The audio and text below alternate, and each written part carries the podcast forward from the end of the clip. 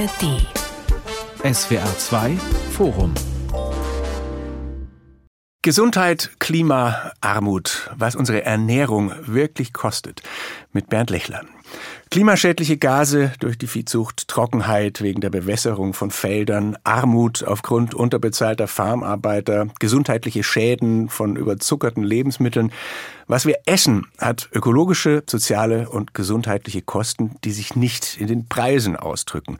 Diese versteckten Kosten beziffert die Welternährungsorganisation FAO auf 35 Milliarden Dollar pro Tag.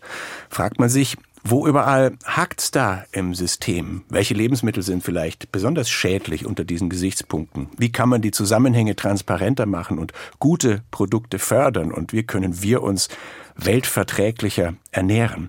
Darüber diskutieren heute im SWR2 Forum Eva Maria Endres, Ernährungswissenschaftlerin und Beraterin für Ernährungsorganisationen und die Foodbranche, Alexander Müller, ehemaliger Staatssekretär im Bundeslandwirtschaftsministerium und stellvertretender Generalsekretär der Welternährungsorganisation FAO, aktuell beim Nachhaltigkeits-Think Tank TMG und Dr. Udo Meid-Konert, Biologe und Redaktionsleiter der Fachzeitschrift Ernährungsumschau. Herr Meid-Konert, seit den Bauernprotesten der letzten Wochen wird jetzt eine Tierwohlabgabe diskutiert, also ein Aufschlag auf tierische Lebensmittelpreise, der an die Bauern geht, damit die dann auf mehr Tierwohl umstellen können. Ist es eine gute Nachricht? Äh, ja, sofern das nicht nur darum geht, jetzt mal wieder den Dampf dort abzulassen. Es deckt auch, denke ich, nur einen Teil der Problematik ab, weil man muss natürlich auch weiterhin über den Umfang der Tierhaltung in Deutschland sprechen. Wir exportieren auf Fleisch. Ich habe auf vielen Plakaten gesehen, äh, ohne Bauern bleibt der Teller leer. Ja, aber das ist immer nur ein Teil eben dieser Medaille. Im Sommer haben die Wiener beim Discounter Penny eine Woche lang statt 3,19 Euro plötzlich 6,01 Euro gekostet und eine Packung Mozzarella 1,55 statt wie vorher 89 Cent. Das seien die wahren Preise, wenn man Umwelt- und Gesundheitsschäden mitberechne. Sind es, Frau Endres, wirklich die wahren Preise? Sollten manche unserer Lebensmittel wirklich immer fast doppelt so viel kosten? Ja, natürlich kann das keine Dauerlösung sein, aber so als Aktion finde ich das grundsätzlich nicht schlecht. Es leistet eben Aufklärungsarbeit und äh, schafft ein besseres Bewusstsein und vielleicht auch mehr Wertschätzung für die Lebensmittel. Grundsätzlich ist aber Kommunikation und Aufklärungsarbeit auch immer nur ein Schritt in die richtige Richtung. Wenn es wirklich zu einem gesellschaftlichen Wandel kommen soll, dann müssen tatsächlich alle Akteure an einem Strang ziehen. Und das wird ja auch in der FAO-Studie beschrieben, dass es eben nicht nur der Verbraucher sein kann, sondern eben ja, politische Akteure, Industrie und alle Beteiligten in die gleiche Richtung arbeiten müssen. Und was die Treibhausgase betrifft, da verursacht unsere Ernährung offenbar gut. Ein Drittel global. Der WWF hat mal geschrieben, der World Wildlife Fund, wir essen unser Klima auf. Kann man das so sagen, Herr Müller? Ja, alle unsere wirtschaftlichen Aktivitäten inklusive der Produktion von Lebensmitteln haben Nebenwirkungen, haben versteckte Kosten. Was mir ganz wichtig ist, wir diskutieren über ein Thema, das nicht nur die Lebensmittelwirtschaft betrifft, sondern unsere Wirtschaften insgesamt. Jahrzehntelang haben wir Mineralöl verbrannt in den Autos, Diesel, die Abgase wurden in die Luft gelassen, hat nichts gekostet, war scheinbar kostenlos. Die Folgekosten sind gigantisch. Deswegen haben wir hier mit einem generellen Thema zu tun. Und eine zweite kurze Vorbemerkung.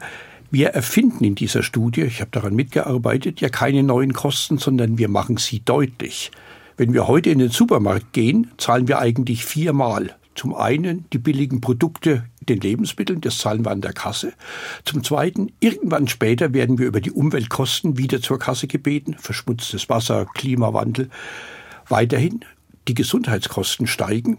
Und viertens, die sozialen Kosten, die ländlichen Räume, da werden wir auch für zahlen. Also wir machen nur deutlich, welche Kosten in der Tat heute schon entstehen und machen das sichtbar wie bei der Penny-Aktion. Aber dann geht's einem ja bei den Nahrungsmitteln fast schon wie bei der Mobilität zum Beispiel, dass man das Gefühl hat, man kann es eigentlich nur falsch machen. Also sobald man das Haus verlässt oder sobald man sich bewegt, richtet man Schaden an. Das hat ja schon auch was Lähmendes. Nein, wir können uns ja anders verhalten, wir können anders produzieren, wir können unsere Ernährung umstellen. Das heißt, wir können Dinge besser machen, vorausgesetzt wir wissen es. Und unser heutiges Preissystem gibt falsche Anreize. Es wird so getan, als ob ein Stück Fleisch nur so und so viel kostet. Dabei hat es in Wirklichkeit den dreifachen Preis. Und deswegen ist Aufklärung, Veränderung der Produktion, Regulierung und Veränderung bei den Konsumenten die Lösung. Wir können eine ganze Menge machen. Auch darauf kommen wir. Aber schauen wir zuerst auf diese Studie mal genauer drauf. Ähm, Sie waren involviert, Herr Müller. Wie Sie sagen, was sind denn die wichtigsten oder vielleicht gibt es auch das wichtigste Ergebnis oder das überraschendste? Das wichtigste Ergebnis ist, billige Lebensmittel sind eigentlich unglaublich teuer wenn man alle Kosten, die anfallen, mit einberechnet. Was auch erstaunlich ist, ist, dass die Gesundheitskosten einen so hohen Anteil einnehmen. Und zwar nicht nur bei uns in den industrialisierten Ländern mit Übergewicht, mit Fehlernährung. Da sind die Gesundheitskosten fast acht Prozent des Bruttosozialprodukts. Das ist eine riesige Menge. In Entwicklungsländern sind es über 20 Prozent, weil Fehlernährung, Unterernährung, Hunger dazu führt, dass Menschen nicht produktiv sein können. Das heißt, Ernährung entscheidet mit über Entwicklung, mit über Kosten. Und dass die Ernährung so ganz zentral ist, war für mich in der Tat auch überraschend. Wie ging es Ihnen da, Frau Endres, wenn man sich auch länger mit dieser Materie befasst? Kommt einem das alles bekannt vor oder haben Sie auch gestaunt? Ich fand die Ergebnisse jetzt nicht besonders verwunderlich, ehrlich gesagt. Ich finde es ganz ähnlich, wie der Herr Müller gerade ausgedrückt hat, dass in dieser Studie die Kosten und die, die negativen Auswirkungen unserer Ernährung, das alles, was wir eh schon wissen und was uns alles eh schon bekannt ist, dass es eben einfach in einer anderen Sprache ausgedrückt wird, nämlich Geld. Und das ist sozusagen die Sprache äh, eines Systems, ähm, ja, die dann eben auch verstanden wird. Ne? Also wenn ich sage, es sterben jeden Tag 130 Arten, dann sagt der eine vielleicht, ja gut, habe ich halt einen Schmetterling weniger auf dem Balkon, was soll's. Aber wenn ich sage, das hat so und so viel Billiarden Kosten zur Folge, dann sagen sie, oh okay, dann scheint es ja wirklich gravierend zu sein. Also es macht einfach die Auswirkungen greifbarer. Wie haben Sie das beobachtet, Herr Meid-Kunert? Diese Preiserhöhungen zum Beispiel im letzten Jahr, die Inflation, die ja bei Lebensmitteln besonders stark war, hat die dann auch die versteckten Kosten sozusagen mit erhöht, weil die Kundinnen und Kunden verstärkt auf billige und billigere Produkte ausgewichen sind? Naja, wo man es ein bisschen gemerkt hat, ist ja schon, dass äh, der Bio-Boom da so einen leichten Knick bekommen hat, weil man das eben schon versuchte. Ich will aber ganz kurz nochmal auf diese Penny-Aktion zurückkommen. Ja. Gut, das hat äh, Aufmerksamkeit geschaffen, aber äh, letztendlich an dem Point of Sale, der ja auch den Niedrigpreis letztendlich voranbringt. Also das ist so ein bisschen eine zweischneidige Sache. Es wird wissenschaftlich begleitet, aber wird sich halt zeigen, war das jetzt Marketing-Gag, Greenwashing im schlimmsten Sinne oder hat es wirklich die Sachen nochmal in die Öffentlichkeit gebracht? Sie sagen, es hilft der Aufklärung, Frau Endres. Ja, also es trägt zur Aufklärung bei, aber das heißt nicht, dass es auch zur Verhaltensänderung beiträgt. Ne? Verhaltensänderung ist ja nochmal ein Schritt, äh, für die viel weitere äh, Steps notwendig sind sozusagen. Aber schlecht finde ich es grundsätzlich erstmal nicht. Ne? Wir werden sicher wieder bei dieser Frage landen, sind es wir, die Verbraucher, oder ist es mehr die Industrie? Sie haben es ja beide schon angesprochen, da gibt es verschiedene Akteure. Diese gesundheitlichen Kosten zum Beispiel, Herr Müller, liegt das denn am Angebot? Ich meine, es weiß ja jeder, dass Chips nicht gesund sind und dass je fetter oder je kohlenhydratreicher, desto dicker macht's einen. All diese Sachen. Zucker. Also die Studie richtet sich sowohl an Verbraucherinnen und Verbraucher, weil es deutlich macht, dass billige Lebensmittel für die einzelne Person sehr teuer sein können, aber die Kosten fallen halt erst später an. Wenn man mit 50, 60 Diabetes plötzlich hat, fallen die Kosten an, die Lebensqualität sinkt. Sie macht aber auch ganz deutlich, dass die Art und Weise, wie wir Produktion steuern, agrarische Produktion wird weltweit mit 600 bis 700 Milliarden Euro jährlich subventioniert. Da gibt es keine Kriterien, ob gesunde Lebensmittel produziert werden oder nicht. Es gibt keine Kriterien, ob die Umweltschäden geringer werden oder nicht. Das heißt, wir müssen bei einem systemischen Ansatz sowohl in die Produktion gehen, in die Aufklärung und brauchen eine ganzheitliche Herangehensweise. Mit einer Penny-Aktion wird einmal gesagt, Lebensmittel sind teuer. Danach geht das Leben weiter wie bisher. Und deswegen brauchen wir den gesamtheitlichen Ansatz. Wobei man ja schon sieht, auch in den Supermärkten und bei den Discountern, dass zum Beispiel die vegane Produktpalette sich vergrößert. Ist das eine gute Nachricht oder kriegt man damit auch wieder mehr stark verarbeitete Lebensmittel ins Angebot? Oder kann man überhaupt zumindest da beobachten, dass es sich auch von selber inzwischen so ein bisschen verändert? Also vegane Produkte grundsätzlich sind äh, auch viele hochverarbeitete Lebensmittel dabei. Die sind nicht immer unbedingt gesünder oder auch nachhaltiger. Aber was das zeigt, ist schon, dass ein deutlicher Wandel stattfindet in der Lebensmittelbranche. Also das zeigt sich an verschiedenen ähm, Faktoren. Ähm, ich spreche mit vielen Unternehmensvertretern, sowohl große Konzerne, Familienunternehmen, aber auch kleine Startups. Und bei allen ist das Thema Nachhaltigkeit präsent. Also da kommt man als Unternehmen heutzutage nicht mehr dran vorbei. Das liegt zum Teil auch an gesetzlichen Regulierungen, wie zum Beispiel das äh, Lieferketten-Sorgfaltspflichtengesetz oder Lieferkettengesetz, aber auch Regulierungen auf dem Finanzmarkt, die nachhaltige Unternehmen begünstigen oder Berichtspflichten im Bereich Nachhaltigkeit. Das heißt, ich muss mich als Unternehmen heutzutage mit dem Thema Nachhaltigkeit auseinandersetzen. Ob ich das jetzt dann aus Überzeugung mache und ob ich das gut mache und ob ich da auch ähm, nachhaltige Maßnahmen implementiere, steht nochmal auf einem anderen Blatt. Aber ich muss mich mit dem Thema auseinandersetzen. Das ist das eine.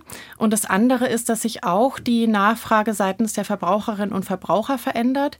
Also wenn wir uns beispielsweise die Produktkategorien anschauen, die in den letzten Jahren den stärksten Umsatzzuwachs hatten, dann sind es alles Produkte, die irgendwas mit Gesundheit und Nachhaltigkeit zu tun haben. Also es sind pflanzliche Milchalternativen, Fleischalternativen, gesunde Snacks, ähm, frisches Convenience. Das sind die Sachen, die im Moment sehr stark am Wachsen sind. Und was ich auch noch sehr positiv finde, was ich auch niemals für möglich gehalten hätte, muss ich sagen, dass in den letzten Jahren der Fleischkonsum in Deutschland sehr stark gesunken ist. Also wir müssen uns mal vor Augen Augen halten, dass seit äh, Mitte der 80er Jahre der Fleischkonsum konstant auf der gleichen Höhe war, immer so um die 60, 65 Kilogramm pro Kopf und Jahr. Und seit Corona sinkt das kontinuierlich. Und heute sind wir auf einem Stand von, glaube 53, 55 Kilo pro Kopf und Jahr. Herr Müller, Herr Malkunert, äh, sagen Sie gerne noch, wenn Sie genauere Zahlen haben.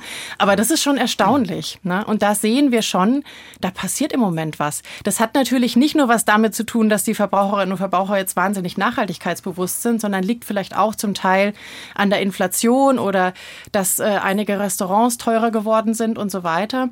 Aber ein Wandel findet statt, definitiv. Cem Özdemir, der Landwirtschaftsminister, hat letztes Jahr mal schon gesagt, äh, ihm würden Politiker der Union auch hinter vorgehaltener Hand sagen, dass sie jetzt eigentlich sich auch vegetarisch ernähren. Wenn man dann an äh, Markus Söders Schnitzelparolen denkt, wird das Thema dann auch negativ politisiert auf eine Art? Herr Maid-Kunert. Ja, also ich denke, das ist eines der Hauptprobleme, weil beim Essen geht es ja um sehr emotionale Abläufe. Das, unsere Biografie ist geprägt, äh, gerade beim Thema Fleisch, Festtagsbraten, mal als Stichwort, kann man das bemerken. Wenn man da dann noch als scharfe Soße Polemik drauf schüttet, dann werden wir da nicht zu Lösungen kommen. Ich habe gerade ein Manuskript bei uns vorliegen von Professor Spiller von der Uni Göttingen, der auch im Gutachterrat für die Bundesregierung ist und er sagt, im Moment ver binden sich Markt und Politikversagen in fataler Weise. Das heißt, wir müssen aus dieser Polemik rauskommen, die immer nur ein oder wenige äh, Buhmänner oder Buhfrauen dann ausgucken, sondern wir müssen gemeinsam nach Lösungen suchen. Was ist das für ein Mechanismus, dass sich Politik und Markt unglücklich verbinden, Herr Müller? Die Art und Weise, wie wir die Produktion von Lebensmitteln subventionieren, ist falsch. Es gibt kein Kriterium, produzieren wir gesunde Nahrung, sondern es gibt häufig das Kriterium, produzieren wir möglichst viel. Ich bringe mal ein unverdächtiges Beispiel aus den Vereinigten Staaten. Die Maisproduktion, ungeheuer hohe Erträge. Was wird aus dem Mais gemacht? Nur ein Prozent wird direkt gegessen. Ganz viel geht als Tierfutter in die Produktion, in die industrielle Produktion von Fleisch. Es wird viel Biosprit erzeugt, aber ein wesentlicher Anteil wird auch als Glucose für Softdrinks verwendet. Je stärker die Produktion von Mais subventioniert wird, je effektiver das ist, umso billiger wird die Glucose, umso billiger werden Softdrinks und Softdrinks sind die Treiber Nummer eins für krankhaftes Übergewicht. Wenn wir also nicht am Anfang anfangen und schauen, wie kann man Voraussetzungen schaffen, dass gesunde Ernährung attraktiv ist, dass sie gut ist, dass gesundes Schulessen da ist, bleiben wir immer in dem alten Denken. Warum? Wir rechnen falsch. Wir rechnen mit falschen Zahlen. Wir glauben, eine Tüte Chips kostet nur so und so viel oder ein Softdrink kostet nur so und so viel und wir blenden die anderen Kosten aus. Und deswegen sind Konsumenten und Marktversagen eng zusammenzusehen und das muss durchbrochen werden. Ich wollte in diese Runde auch jemand vom Lebensmittelverband einladen. Die sagten dann, sie haben keine Zeit, weil grüne Woche und weiß ich nicht, vielleicht wollten sie auch nicht. Dann habe ich mit ihnen telefoniert, Herr Maid-Kunert, und sie sagten, na ja, wenn es bisschen kontrovers werden soll, ein Feind sind ja auch die Konsumenten. Also sie möchten den Verbraucher und die Verbraucherinnen dann nicht aus der Verantwortung entlassen, habe ich das Gefühl. Zumindest nicht pauschal. Das ist immer auch dann sehr äh, leicht gesagt. Ja, wir sind desinformiert. Es wird ja auch von Verbraucherverwirrung teilweise gesprochen. Das mag stimmen, aber es ist ein altes Beispiel. Wir sind bereit, äh, uns in eine komplizierte Bedienungsanleitung für irgendeine Software, für eine App oder so einzudenken. Aber wir tun uns schwer damit, uns mit diesen Themen, die wir jetzt gerade hier besprechen, zu befassen. Und zumindest die Leute, die Zeit und Chance Chancen haben, sich damit auseinanderzusetzen, die sollten sich da nicht wegducken. Sie haben, glaube ich, Frau Endres, da auch zum Beispiel die sozialen Medien im Blick. Da ist es ja auch ein Markt zu Ernährungsempfehlungen. Wie ernähre ich mich nachhaltig? Wie ernähre ich mich gesund? Viele InfluencerInnen sind da unterwegs. Wie relevant ist da der Aspekt der Nachhaltigkeit und der Senkung dieser versteckten Kosten? Gibt es da ein Bewusstsein für, dass die vielleicht verbreiten? Ja, es kommt auf die Bubble an. Also genauso wie Sie wahrscheinlich verneinen würden, dass es die Medien gibt, gibt es auch genauso wenig die sozialen Medien, sondern äh, da kommt es ja auf die Plattform drauf an und welche Themen wir uns da angucken. Es wird zu vielen Ernährungsthemen kommuniziert dort. Das sind zum einen Fitness-Influencer, es gibt eine Barbecue-Grill-Fraktion, es gibt die Back-Hausfrauen-Fraktion und die Genuss-Fraktion und da spielt Nachhaltigkeit überhaupt keine Rolle. Wo es eine Rolle spielt, ähm, ist in der veganen Gesundheits-Lifestyle-Fraktion. Da spielt es schon eine Rolle, aber auch da, ähm, was in den sozialen Medien eben zieht, ist nicht der erhobene Zeigefinger, sondern sind natürlich die Positivbeispiele oder die Sachen, die Spaß machen, die Genuss verbreiten. Das muss ich nicht ausschließen. Ne? Also auch eine nachhaltige Ernährung kann total lecker schmecken und schön aussehen und viele Follower bringen. Aber das muss man gekonnt verbinden in den sozialen Medien und das schafft nicht jeder. Und dann gibt's natürlich die Beeinflussung. Der Marketingetat von Nestle ist, glaube ich, so groß wie das Forschungsbudget aller deutschen Unis zusammengenommen, habe ich irgendwo gelesen. Ist die Branche permanent bemüht, uns wieder besseren Wissens, also ihren besseren Wissens, schädliche Waren als gesund und lecker unterzujubeln? Oder wird die zu sehr verteufelt und wir müssen uns schon an die eigene Nase fassen? Also ich glaube schon, dass Werbung einen Einfluss hat und nicht umsonst wird in Deutschland circa eine Milliarde jährlich ausgegeben als Werbung für Süßprodukte. Jetzt weiß jeder, Übermaß von Zucker ist zu viel. Ich will wieder ein Beispiel bringen. Vor ungefähr 20 Jahren gab es in Deutschland den Trend zu Alkopops. Das war Schnaps gemischt mit farbigen, gesüßtem irgendwas. War der große Innovationsmarkt. Die Wirtschaft hat versprochen, wird niemals an Leute unter 16 verkauft, hat nicht gestimmt. Und nur durch Regulierung konnte man verhindern, dass es eine gezielte Werbemaßnahme für junge Menschen gibt. Trinkt mehr Schnaps, der schmeckt gut, der ist süß, der ist gefärbt, das ist Lifestyle. Da musste gegen eine massive Werbung vorgegangen werden und es ging mit Regulierung. Und deswegen finde ich im Augenblick die Debatte auch gut über die Frage, wie stark soll sich Werbung an Kinder und Jugendliche für ungesunde Lebensmittel richten. Das ist eine notwendige Debatte, die wir haben, weil die Folgekosten immens hoch sind.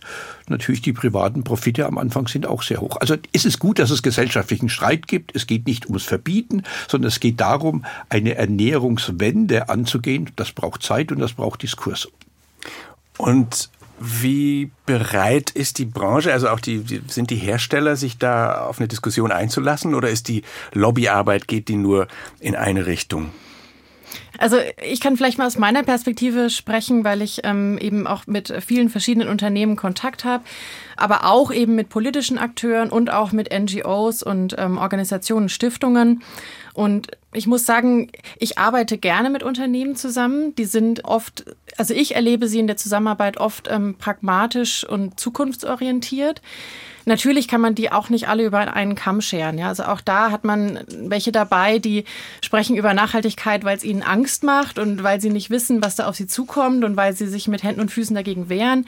Aber es gibt eben auch Überzeugungstäter, die wirklich Gutes machen wollen und die sich auch wirklich verändern wollen. Ne? Und beispielsweise auch gerade Startups, die jetzt neu auf den Markt kommen, die, die haben dieses Thema Gesundheit, Nachhaltigkeit, für die ist es eine Selbstverständlichkeit eigentlich. Und die wollen dann schon eher solche Produkte produzieren.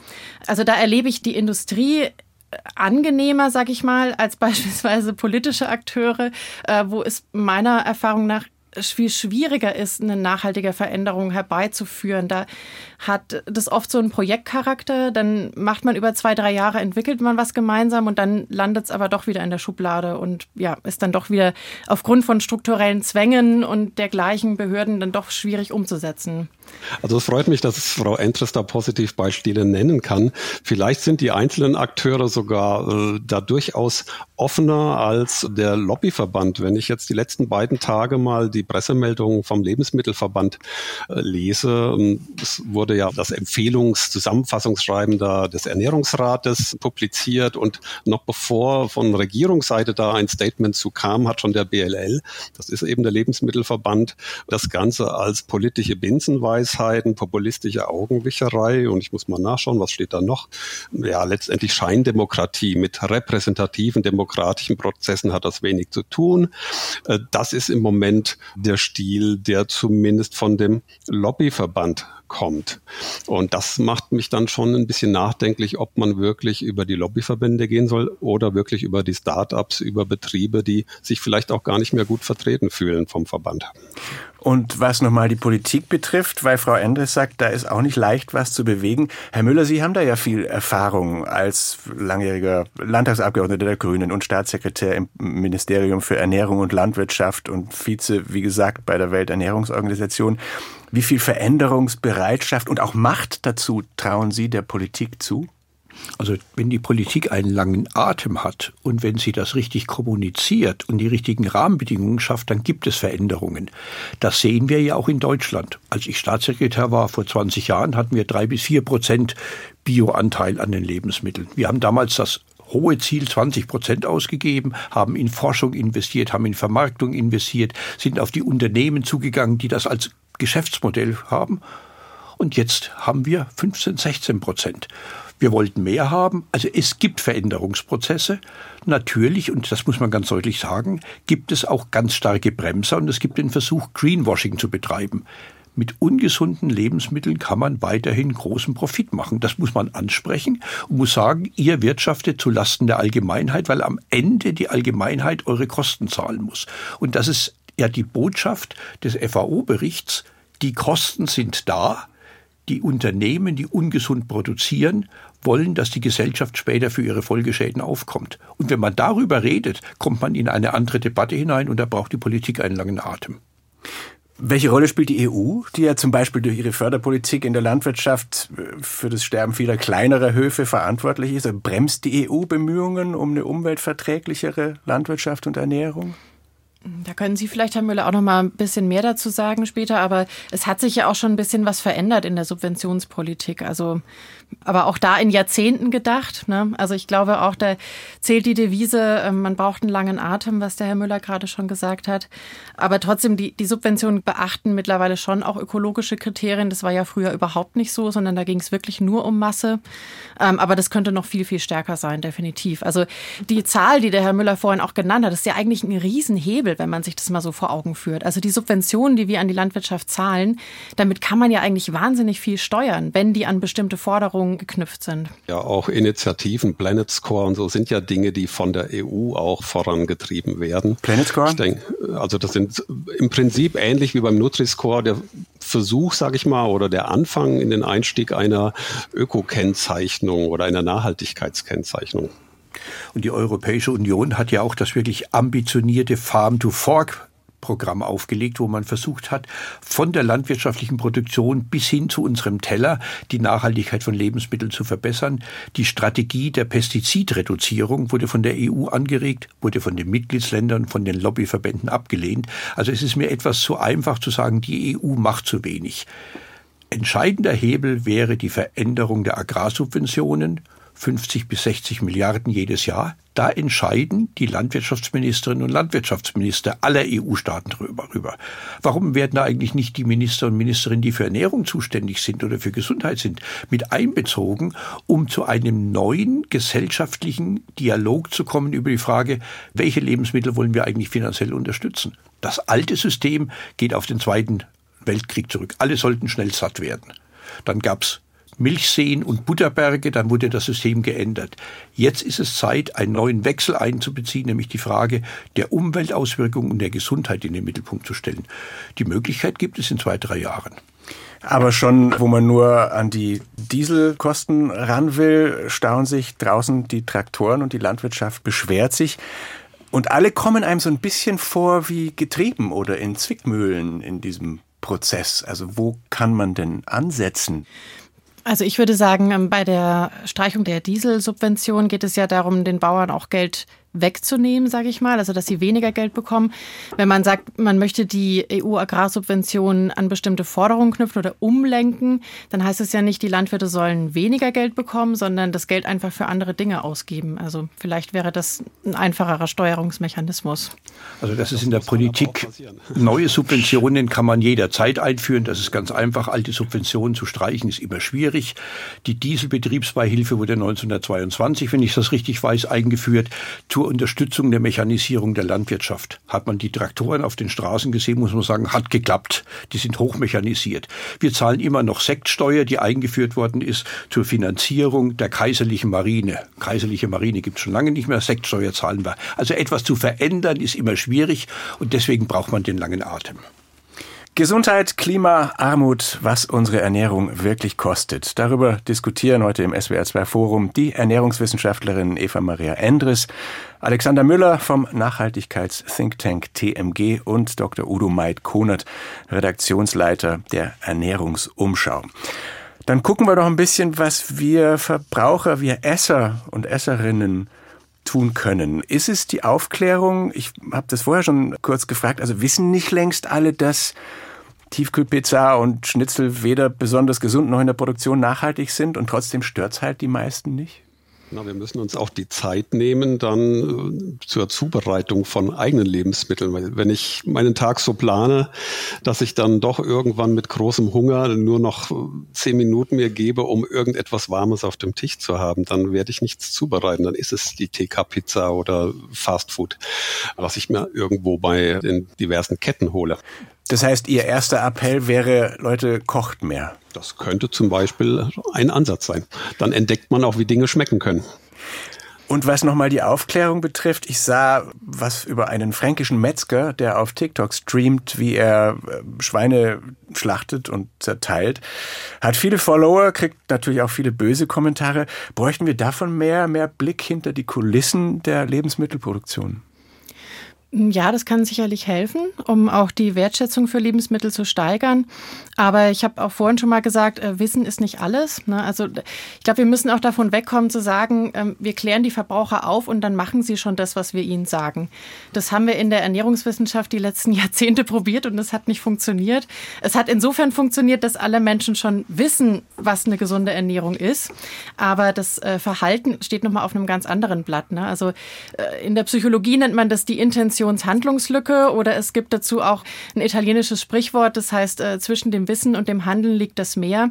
Ja, das heißt, ähm, nur weil wir etwas wissen, tun wir es noch nicht längst. Und ähm, die Aufklärung ist wichtig als erster Schritt, ne? die Kommunikation ist wichtig, ähm, vor allen Dingen aber auch, um eine Grundlage zu schaffen für politische Veränderungen. Also, dass die Bevölkerung auch wirklich sagt, ja, das ist ein wichtiges Thema, da muss jetzt endlich mal was gemacht werden. Und wenn da was kommt, dann begrüßen wir das. Und dann ähm, stehen wir auch dafür ein. Ne? Oder wir wählen dann auch diejenigen, die das umsetzen möchten. Und dafür ist die Aufklärung eigentlich super.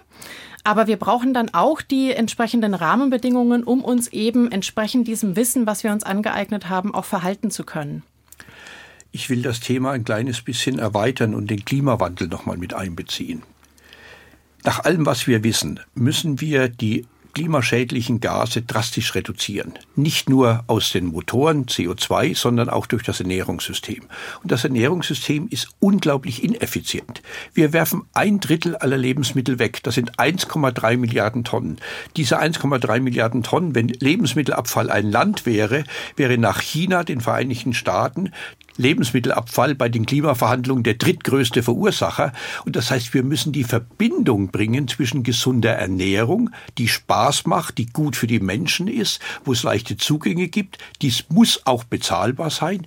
Und der Notwendigkeit, die gesamte Welt vor einer zwei Grad heißen Welt zu bewahren, weil wir überhaupt nicht wissen, wie können wir Ernährung im ausreichenden Umfang für 10 Milliarden Menschen produzieren, wenn wir einfach so weiter schlambambeln, wie wir bisher gemacht haben. Und deswegen glaube ich, dass die Zusammenarbeit zwischen Ernährung, Klima, Familien, Wasserwerken wegen der Verschmutzung des Wassers so wichtig ist, damit wir gemeinsame Lösungen für uns alle erreichen können. Es geht nicht ums Verbieten, es geht um eine vorausschauende Politik, dass wir morgen auch noch gesund und gut essen können. Diese Verschwendung, von der Sie sprechen, sind es auch zu einem großen Teil die Verbraucher oder bleibt es auf dem Produktionsweg liegen? Ganz grob in den Entwicklungsländern geht ganz viel auf dem Feld und während der Lagerung verloren. Ich jetzt hier bei uns. Und bei uns hier wird sehr, sehr viel über die Verbraucherinnen und Verbraucher. Das ist verrückt. Wenn Sie drei Taschen voller Lebensmittel einkaufen, bis Sie heimkommen, haben Sie praktisch unterwegs eine Tasche verloren. Das ist auch eine wahnsinnige Geldverschwendung. Das hat Klimaauswirkungen. Dann kaufen wir billig. Also das ganze System stimmt hinten und vorne nicht. Zeigt sich denn an dieser Verschwendungsbereitschaft oder an dieser Achtlosigkeit, dass Ernährung im Grunde zu billig ist? Ich denke, dass der Preis natürlich schon eine Sache ist, aber auch da geht's wieder um unsere äh, Lebens Taktung letztendlich. Wenn ich sehr viele Spontankäufe mache, ohne Planung für eine ganze Woche, dann habe ich halt irgendwelche Dinge, die dann so lange im Kühlschrank hinten stehen, bis sie dann entsorgt werden. Wenn ich dann mangelnde Kompetenz habe, um eventuell mit Resten umzugehen. Es gibt Untersuchungen, dass interessanterweise äh, der Anteil eben dieser Haushaltslebensmittelabfälle mit äh, sinkendem Alter der Haushaltsvorstände, das ist ein etwas altbackener äh, Begriff, zunimmt. Das heißt, da fehlt einfach die Kompetenz oder auch der Lebensstil führt dazu, dass wir wegwerfen. Wir haben es vorher schon gesagt, dass sich aber doch einiges äh, bewegt, zum Beispiel, dass mehr Menschen sich vegetarisch oder auch vegan ernähren. Und da beobachtet man dann auch, finde ich, dass die Diskussion sehr schnell sehr feindselig wird. Also die Veganer hier und die Fleischesser da. Ist es ein normaler Vorgang, wenn sich Dinge verändern gesellschaftlich? Oder würden Sie sich auch eine andere Diskussion, ein anderes Gespräch über Ernährung wünschen? Ich würde sagen, ja. Ne? Ich würde sagen, äh, ja, bei einem gesellschaftlichen Wandel müssen wir bis zu einem gewissen Grad auch diese Diskrepanzen aushalten können. Und das ist auch vollkommen in Ordnung so. Und gerade auch beim Thema Essen ist ja ein wahnsinnig emotionales Thema. Ne? Also wenn es um Fleischkonsum geht, äh, da steckt eine jahrtausendalte Kulturgeschichte dahinter. Und äh, da steckt der Schweinebraten, der Sonntagsbraten, den ich von meiner Oma immer bekommen habe, dahinter. Und wer jetzt plötzlich mir den Schweinebraten wegnehmen will, der will mir die Erinnerung an meine meine geliebte Oma wegnehmen. Das ist ein wahnsinnig emotional besetztes Thema. Von daher verstehe ich das auch, wenn die Menschen da emotional reagieren. Andererseits muss man auch sagen, vielleicht könnten wir auch wieder lernen, uns ein bisschen besser zu verstehen, ein bisschen empathischer auch zu sein. Da sagt man ja auch den sozialen Medien nach, dass sie ein bisschen dafür gesorgt haben, dass jeder so ein bisschen in seiner eigenen Bubble lebt. Und vielleicht äh, brauchen wir auch wieder mehr Medien, öffentliche Diskursformate, ähm, die einfach dafür sorgen, dass unterschiedliche Meinungen gehört werden, auf eine vernünftige Art und Weise auch dargestellt werden und äh, ja, verstehbar gemacht werden. Ich finde eine ganz spannende Sache. Ich war vor kurzem bei einer Veranstaltung im Verband der Köche äh, Deutschlands und da sagte einer so in einem Nebensatz, ja, wenn ich das Fleisch nicht habe, da fehlt mir ja was auf der Mitte vom Teller. Das heißt, gerade in der Kochausbildung, da tun sich äh, viele noch schwer damit. Womit fange ich denn an zu planen, eine Speise? Das ist dann meist irgendein Stück Fleisch mit dann der Sättigungsbeilage und dem Grünzeug. Und äh, es gibt mittlerweile Weiterbildungskurse für auch veganes Kochen. Aber das kann auch so ein bisschen langfristig helfen, das normal auch in der Gastronomie ein bisschen zu drehen. Wie viel Veränderung in der Art, wie wir uns ernähren, wäre denn nötig, um die versteckten Kosten zum Beispiel auf ein erträgliches Maß zu reduzieren? Also hätten da schon kleine Abstriche große Wirkung oder müssten sehr viele Menschen ihre Ernährung deutlich umstellen, was ja vermutlich nicht so schnell passieren wird? Also einer der großen Kostenbestandteile unserer Ernährung ist die Frage, wie viel Stickstoff düngen wir. Das sind die versteckten Kosten, entstehen dadurch, dass dieser Stickstoff in das Grundwasser gelangt und das Grundwasser aufwendig gereinigt werden muss. Wenn wir hier zu einer Veränderung in der Düngung kommen, verringern sich nur die Belastungen. An der Produktion, an der Menge der Lebensmittel verändert sich gar nichts. Das heißt, es gibt eine Reihe von Umweltmaßnahmen, die überhaupt gar keine Auswirkung haben auf die Menge der Lebensmittel oder auf die Qualität, die aber die versteckten Umweltkosten sofort dramatisch reduzieren. Das heißt, wir sollen nicht so tun, als ob alle Dinge ungeheuer kompliziert sind, sondern es gibt nachgewiesenermaßen Lösungen, die im Bereich der Umweltkosten relativ gut da sind. Außerdem müssen wir auch ein bisschen aufpassen, dass wir nicht ganz schizophren werden. Wir haben aus gutem Grund Angst vor Biodiversitätsverlust. Wir sind Teil der Biodiversität. Wenn unsere Lebensmittelproduktion im großen Umfang die Biodiversität, die Insekten, die bestäuben, vernichtet, untergraben wir die Möglichkeit des Systems auch zukünftig wieder Lebensmittel zu produzieren. Das heißt, die Lebensmittelwirtschaft selbst muss, wenn sie längerfristig plant und nicht nur auf den kurzfristigen Profit schaut, ein Interesse daran haben, dass die Produktion umweltfreundlicher und klimagerechter wird, weil ansonsten die Kinder von uns und die Kindeskinder keine Umwelt mehr vorfinden, mit der man genügend Lebensmittel produzieren kann. Welche Lösungen schlagen Sie denn in Ihrer Studie vor? Also die Studie hat im Augenblick erstmal die Probleme aufgelistet und hat versucht, weltweit die Kosten zu eruieren und darzustellen. Es wird im November diesen Jahres eine zweite Studie geben, in dem praktische Beispiele gebracht werden, wie man über das Verringern von Kosten Umweltbelastungen verringern kann, wie man bessere Lebensmittel herstellen kann. Und es wird auch Beispiele geben, wie zum Beispiel Schulernährung für Kinder gesünder ist und gleichzeitig die Umweltbelastungen verringert werden kann es nur noch mal wiederholen. Wir werden da einen langen Atem brauchen und ich freue mich immer, wenn das Thema Ernährung überhaupt thematisiert wird. Das ist ein neuer gesellschaftlicher Diskurs. Vor 30 Jahren äh, war das Thema noch nicht da und von daher verändert sich was. Wurde schon angesprochen, der Fleischkonsum ist zurückgegangen. Es gibt Gruppen, die sich vegetarisch oder vegan ernähren. Da ist Bewegung drin und das ist für mich Teil der Ernährungskultur und das weist nach vorne. Da gibt es Widerstände gegen, da gibt es diejenigen, die alte Besitztümer verteidigen, aber die Veränderung läuft. Das können wir in den letzten Jahren und Jahrzehnten deutlich sehen. Sagen Sie doch eins dieser Beispiele, damit man sich konkret was vorstellen kann. Also einer der Beispiele ist, wie man die Subventionen für landwirtschaftliche Produktion verändern muss, damit man am Ende nicht Lebensmittel produziert, wo die Ernährungswissenschaftlerinnen und Ernährungswissenschaftler sagen, da haben wir zu viel davon. Also etwa die Frage Subvention von Zucker. Wie billig muss Zucker sein? Wie teuer muss Zucker werden? Und was bedeutet das für die Regulierung? Das sind alles relativ komplexe Dinge, die an der Ladentheke nicht aufscheinen, aber das sind die Voraussetzungen, um die Produktion gesunder Lebensmittel zu ermöglichen. Fettsteuer, Zuckersteuer, das sind also Dinge, die auch in den gesellschaftlichen Diskurs Eingang gefunden haben.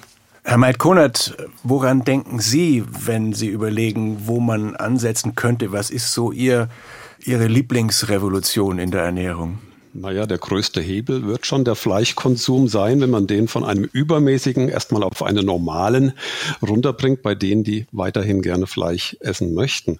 Es ist so, dass ja die Deutsche Fachgesellschaft DGE im Moment auch ihre lebensmittelbezogenen Ernährungsempfehlungen überarbeitet und in den Algorithmus gehen ja jetzt auch erstmals eben auch Umweltaspekte und Gesundheitsaspekte in einer bestimmten Gewichtung ein. Früher war der Gesundheitsaspekt äh, sehr vorrangig.